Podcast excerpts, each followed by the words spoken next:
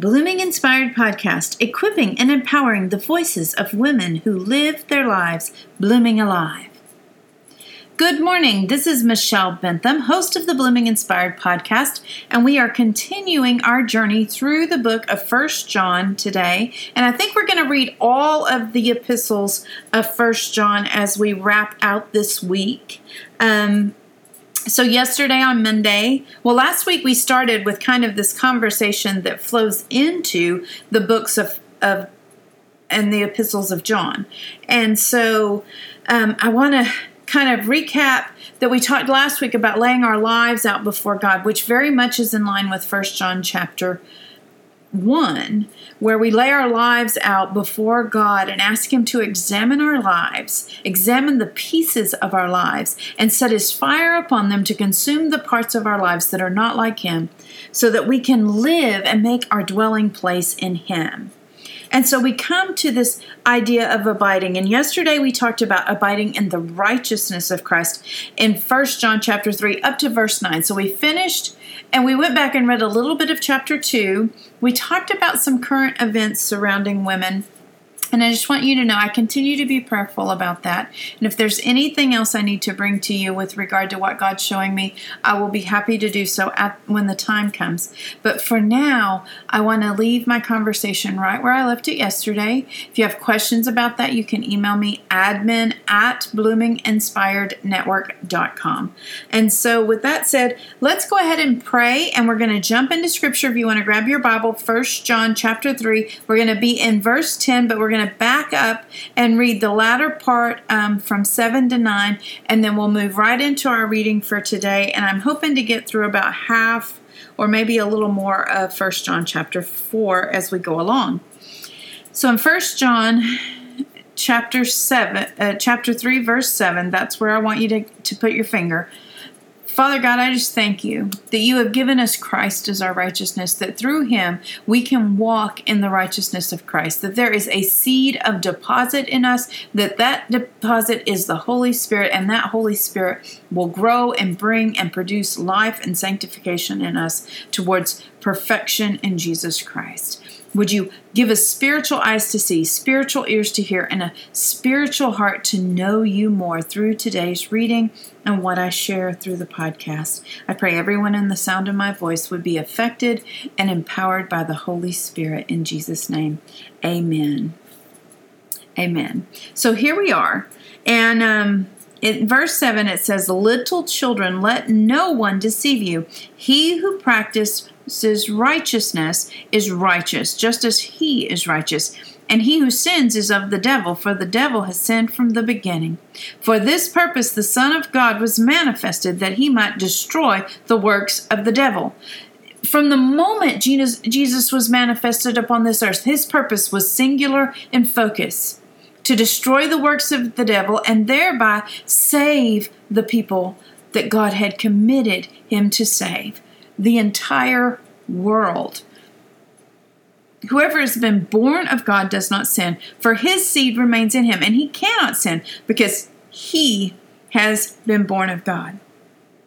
Verse 10, which begins our new reading. In this, the children of God and the children of the devil are manifest. Whoever does not practice righteousness is not of God, nor is he who does not love his brother.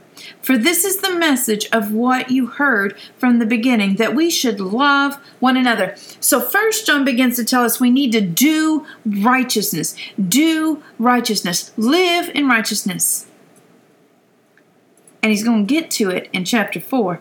But before we get there, he tells you, and this is what you've heard from the beginning. This is that gospel that you heard from the beginning that we should love one another, not as Cain, who was wicked and murdered his brother. And why did he murder him? Because his works were evil and his brothers were righteous. You see, the wicked hate the righteous. The wicked hate the righteous.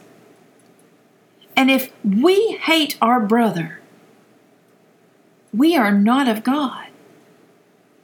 And who are our brothers? Our brothers are not just the people of our fellowship, not just the people of the church, not just Jerusalem. The, our brothers are every human being of mankind because we were all born of one Father, and that is God. And his lost children are just as important to him as his saved ones. And the ones that are walking out things that are inconsistent with who he is are just as important to him as the ones who are walking right in lockstep with him. Oh, I may be, I may be preaching. Do not marvel, my brethren, if the world hates you. We know that we have passed from life to death because we love the brethren. He was not saying, here's a list of rules, follow them. He was saying, here is Jesus Christ, live like him. Righteousness is living like Jesus lived. And you cannot live like Jesus lived if you do not know him through his word. We know that we have passed from death to life because we love the brethren. We love our brothers. We love people. We love our mankind. We do good to all people, especially those in the household of the faith. But those outside of the faith, we love as well. Jesus didn't just give us examples of loving those who are like us, He gave us examples of loving those who are not like us. When He gave us the example of the Good Samaritan, who came along and, and helped a Jewish man, being a Samaritan, that would have been violation of their culture, cultural norms and standards. But the Samaritan considered that man his brother. But whoever has this world's goods and sees his brother in need and shuts his heart up from him, how does the love of God abide in him? See, the love of God should compel us to have compassion on people, to have empathy on people, and to meet them in their need, whether that need be physical, spiritual, emotional. We should be willing to meet people right in their place of need, get in that place of need with them, and minister to the need. And then he says in verse 18, My little children, let us not love in word or in tongue, but in deed. See, we can't just speak it with our mouth.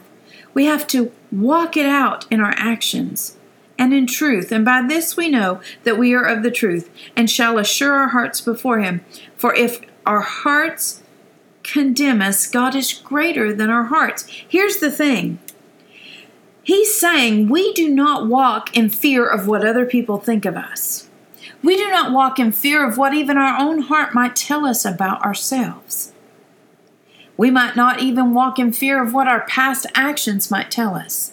Because let me tell you something if you woke up this morning and you're breathing and it's cold today, you got a chance to turn and repent and to walk in a new direction towards Christ likeness today, towards the righteousness of Christ. Isn't that good? It says, I wrote this note if, if, if my heart condemns me, God is greater than my heart. You see, Jesus was willing to sacrifice to the point of death physically, and this is a full expression of love. And whatever we ask, we receive from him. We're in verse 22. Oh, whoop, let me back up. Verse 21 Beloved says, For if God, if our hearts condemn us, God is greater than our hearts and knows all things. See, He knows that thing you're going to confess before you even get to confession. Isn't that powerful? He knows the thing you're going to confess before you even get to confession. Beloved, if our heart does not condemn us, we have confidence towards God, verse 21. And 22 says, And whatever we receive from Him, because we keep His commandments and do those things that are pleasing to Him in His sight. And this is His commandment this is his commandment. John just doesn't leave it for us to figure out on our own what the commandment is. He tells us that we should believe on the name of his son Jesus Christ and we should love one another. Jesus himself, he says, as he gave us his this commandment. That Jesus himself gave us this commandment and this is the commandment we should seek to pursue in our lives. Verse 24 Now he who keeps his commandments abides in him, and let he, huh, let me back up. Now he who keeps his commandments abides in him, capital Him, and He, capital He, in Him, lowercase him. And by this we know that He, capital, abides in us by the Spirit whom He, capital, has given us. Oh, come on. He abides in us by the Spirit He gave in us. Jesus Christ personally resides inside of us. He's that close. Believe in my Son and love one another. These are His commandments. These are His commandments. Beloved, do not believe every spirit, but test the spirits whether they are of God, because many false prophets have gone out into the world, and by this, by this you know the Spirit of God. Every spirit that confesses that Jesus Christ has come in the flesh is of God, and every spirit that does not confess that Jesus Christ has come in the flesh is not of God. And this is the spirit of the Antichrist, which you have heard was coming and is now already in the world. You are children of God, little children, and have overcome them, because he who is in you is greater than he who is in the world. They are of the world, therefore they speak as of the world, and the world hears them. And we are of God. He who knows God hears us. He who is not of God does not hear us. And by this we know that the spirit of truth and the spirit of error. You see, the spirit of the world carries error. It's the knowledge of good and evil. And when we get off in the knowledge of good and evil, we get off in error. But when we come back to God and He becomes our source, and we live from this place of abiding in His righteousness and beginning to abide in His love, the Spirit of truth dwells inside of us. So we have the ability to test. So we heard in chapter 2 that we don't need a teacher because the Spirit teaches us. The way we discern the spirits is to know the truth. And when the truth lives inside of us, we recognize truth because our spirit agrees with it. I'm going to pause and, and we're going to pick up right here in, in, in chapter 4, verse 7 tomorrow because I want to say some things. I was on Twitter today and I don't do that very often. I, I, I reckon to to have a love hate relationship with Twitter, I see it as a necessary thing, but an evil thing, and and here's why. Because not everybody who has a voice should have a platform. There, I said it. I exist. This this podcast exists to equip and empower the voices of women who live their lives blooming life. But I'm already saying it. Not everybody who has a voice should have a platform, and here's why. Because not everybody who calls themselves a Christian is filtering their language through love, the love of Christ for people. They're filtering their language through love for themselves, love for their own values, love for their doctrines, love for their denomination, love for their own opinions, love for God, even, but not love for people. And that stands so contrary, so contrary to what Scripture admonishes us to live from. Now, I'm not saying we cast aside all those other 618 laws that were given in the Deuteronomic Code and in Leviticus and Numbers and Exodus and so on. I'm not saying we cast it all out. I'm saying that if we sum it all up, it comes down to love God with all your heart, soul, mind, and strength, and love your neighbor as yourself and believe that Jesus is the Son of God and that He was sacrificed for your sin and He rose on the third day so that you could be victorious over sin. It's time to live in victory. And I'm on social media continually, and I'm kind of finding the Facebook algorithm thing that only allows you to see 25 people might not be such a bad thing because I'm not likely to get in an argument with myself most of the time. And most of those people who I see on Facebook agree with me anyway. So I'm not likely to get in an argument, but I want to speak to this thing because I had a wonderful conversation with a woman on the phone before um, uh, yesterday. and uh, I'm going to be doing her radio show on Saturday. It's called The Love Cafe. It's on fbrn.us and the Love Cafe um, radio.com website. And I'm going to be sharing my testimony about when my son passed away. And this woman and I come from very different backgrounds. We have very um, different lives. We have very she has a she, we are as diverse as diverse can be but we have one thing in common and that is we love jesus and i cannot like things and i cannot agree with things and i cannot not not what i cannot not do is not love. Love is the key to everything. That's what she said in our phone call earlier. And it's so true. If we get better at loving people, we'll be less focused on the do's and the don'ts, and we'll be more focused on building God's kingdom, on living from His righteousness. We cannot will ourselves into righteousness. Even if we're saved, we cannot will ourselves into righteousness. Righteousness comes from living close in proximity to the heart of the Father. And the way to the heart of the Father is through Jesus Christ. So today I want to challenge you to put your love on. God is greater than your condemning heart. There's nothing in your past, there's nothing in your life that you have overcome. Sure, they could probably put your name in, twi- in the search engine on Google or Safari and pull up a whole list of stuff you've done. They could probably pull up every tweet you've ever tweeted, every Facebook post you've ever posted. Everything that you've ever done is ready and available for somebody to find on the internet. But who cares if people hate you? Make your life a testimony to the righteousness of Christ at work in you. Be like Paul, who says, Do I go on sinning so grace can abound more? No, I say.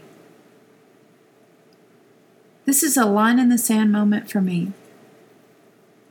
I've never quite read these scriptures this way, and I've read them a lot. God is calling us up higher, friends. He's calling us up higher. He's calling us to a spirit and a state of excellence like we've never known in the church in this Western culture. He's not calling us to get our structure and our order right, though those things may be important. God is a God of order. But He's calling us to get our hearts set aright and to reach the people that we disdain the most with His overwhelming love. So today, my challenge to you is to get your heart set right before God. Father God, would you reckon our hearts right before you? Would you teach us the way of righteousness through your Son, Jesus Christ? Would Holy Spirit come and remind us and awaken us and and and stir up, get his broom out and start sweeping out the dusty places in our heart and make room for more. More of you, more of your love, and more people. Give us compassion beyond compassion. Give us your compassion. Give us love beyond love. Give us your love. Give us empathy beyond empathy and give it in full measure. Because when we love well, we love you. Thank you, God, that you're so good and you loved us so much. You'd send Jesus to die for us before we ever got to this day. And I thank you that you're redeeming Israel as we speak. And I thank you that you're redeeming the world alongside her. And that you're going to call your own home. And we will sit in glory with you. And we will praise you and we will worship you forever. And I thank you for this in Jesus' name. Amen. So, as I said yesterday, um, the October 11th through 13th retreat has been canceled.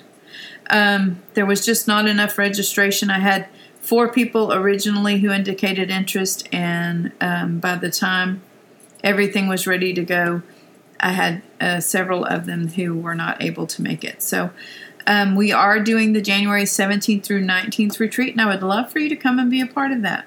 So um, if you would like to do that, go to bloominginspirednetwork.com, bloominginspirednetwork.com, click on the events tab.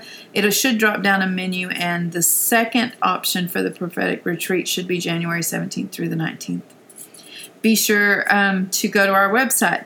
Subscribe to our website if you want to keep up with what we're doing. You'll get in your inbox the posts and the things that are coming out, including this podcast. If you want just the podcast, if you go listen to one of the podcasts on the website, you get a pop up window and it'll invite you to subscribe just to the podcast.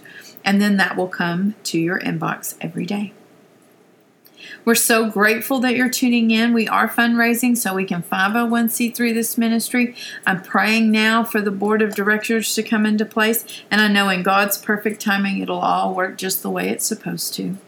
I'm grateful, grateful, grateful to speak into your lives today, but more than that, I'm grateful that God would redeem this broken, messed up life that I've lived.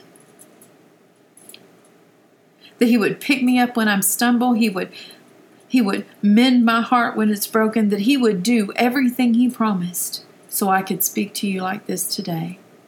I thank Him and I praise Him for you, and I call on Him to bless you with His tremendous blessings.